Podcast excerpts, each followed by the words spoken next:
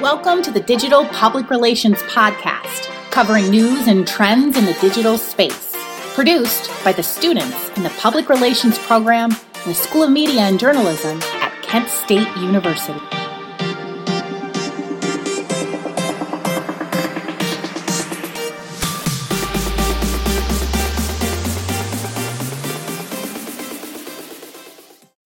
Hi again, Predicament pals, and welcome back to The PR Predicament, a podcast where we delve into the not-so-shiny parts of PR and what that means to PR practitioners everywhere. I'm Eve, a PR and ad practitioner. And I'm Cami, a PR practitioner.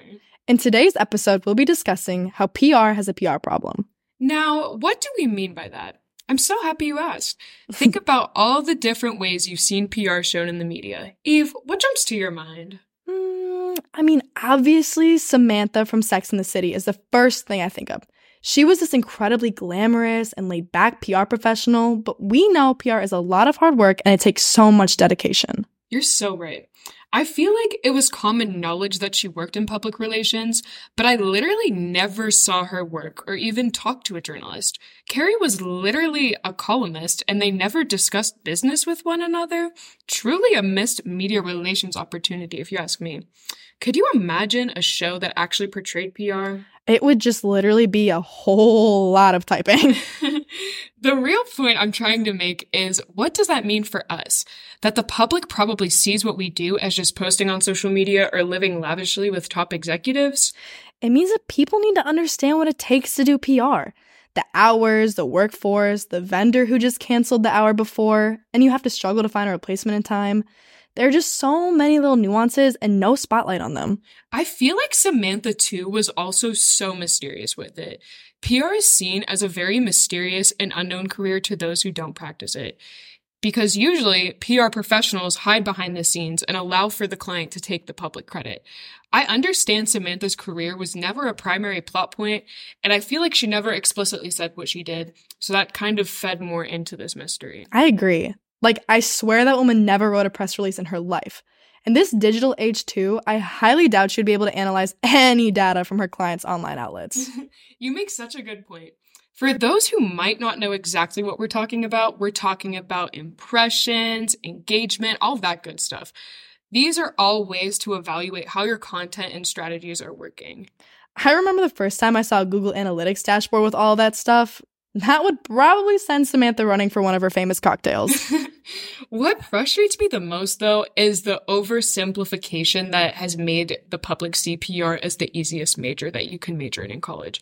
Because I see videos all over TikTok and social media of people complaining about choosing PR because they didn't realize the dedication and drive that it takes. That's why having the right representation in the media is so important. Good point. That oversimplification leaves so many questions. Have you ever talked to your family about what you do? The second I mention data, it's like a total shock for them because they never even considered that aspect of it. You should have seen my dad's face when I said the word sitemap for the first time. No, right. I feel like every time I bring up my career, my family has no clue what PR professionals actually do. And they wonder if you can even get a job with that degree. But what they don't understand is that every single company and organization has some type of public relations, marketing, or advertising position. So I assure them that I will be fine to get a job. I'm so serious. The thought of Samantha or any of my family members trying to explain the spreadsheets we make for pitching, media relations, analytics, or content just makes me laugh. It takes a special person to be a great PR professional. What gets me, too, is there is a whole untapped audience of people made for this profession that have no idea what it is. And then there's this audience of people who chose it because they thought it was easy, and then they have a rude awakening. What's also interesting is the other side of that media spectrum. Let's talk about Olivia Pope from Scandal for a quick second. She is a highly intense PR professional. I almost forgot about her. Just a PSA to everybody listening. PR professionals do not kill or hide bodies for any client. You're right, though. It's almost like there are two battling images of PR in the media. Because on the one hand, you've got the ditzy little social post, but on the other, you've got the president calling you at 2 a.m. about cleaning up crime scenes. Also, on the topic of ditzy social media posts, there's so much work that goes into those. we have to figure out what audience we're targeting, what paid social is the right call, what the content is, how to use SEO and keywords, and it is just so much more. If social media was only hitting a post button, everyone would do it.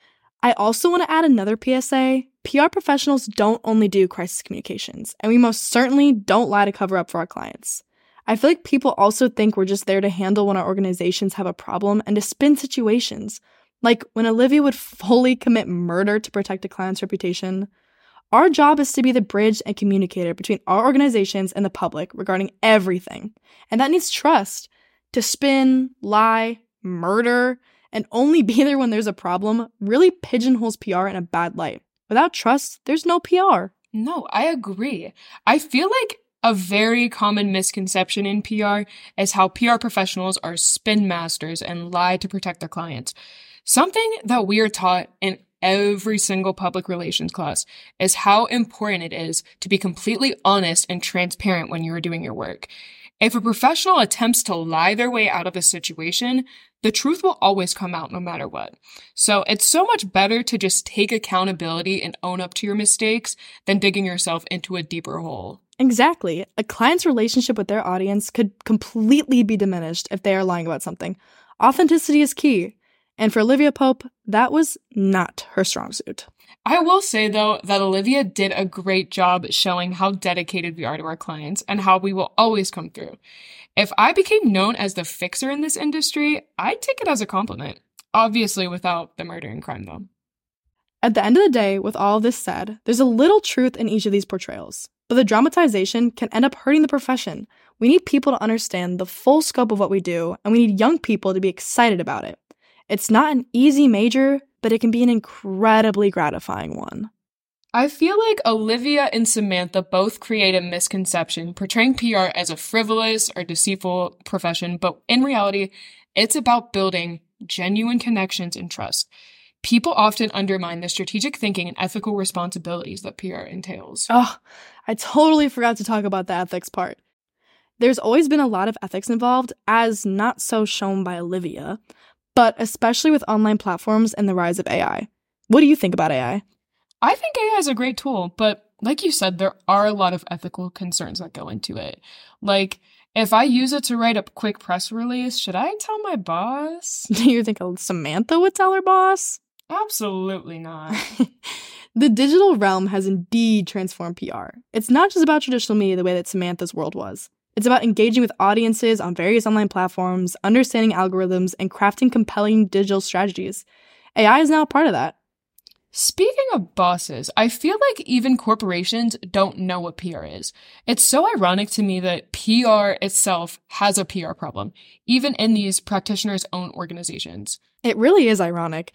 I remember a conference I went to last year. One of the speakers talked about how even their big CEO boss didn't know what they did, making it hard to get the right resources to do their job. How can they get the best analytics platforms and improve the company's image if the CEO thinks they're not even important? It just makes me think about how all this plays into the ever-changing world of digital PR. Without PR, the world would honestly crumble, I think. And as digital PR is rising, we need to make sure we are controlling the narrative online and in the media to be able to do our jobs to keep this profession going. If we're not immersing ourselves in these conversations online, we'll fall behind in the digital world. Digital PR is only getting bigger and better and becoming an even larger part of what we do. How do you think that PR professionals can stay ahead?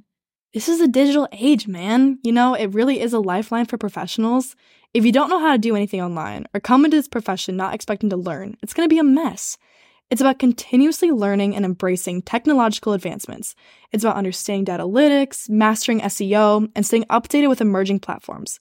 Professionals have to actively participate in industry discussions and go to conferences and foster a community of knowledge sharing with each other. Such a good point.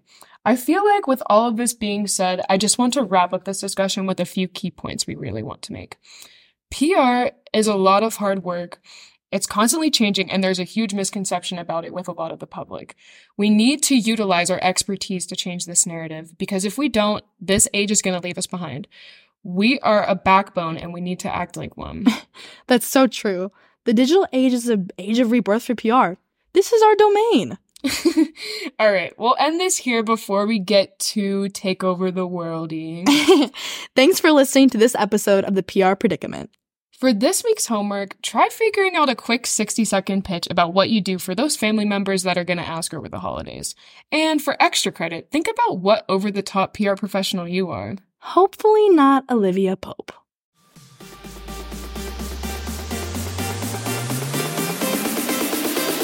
Thank you for listening.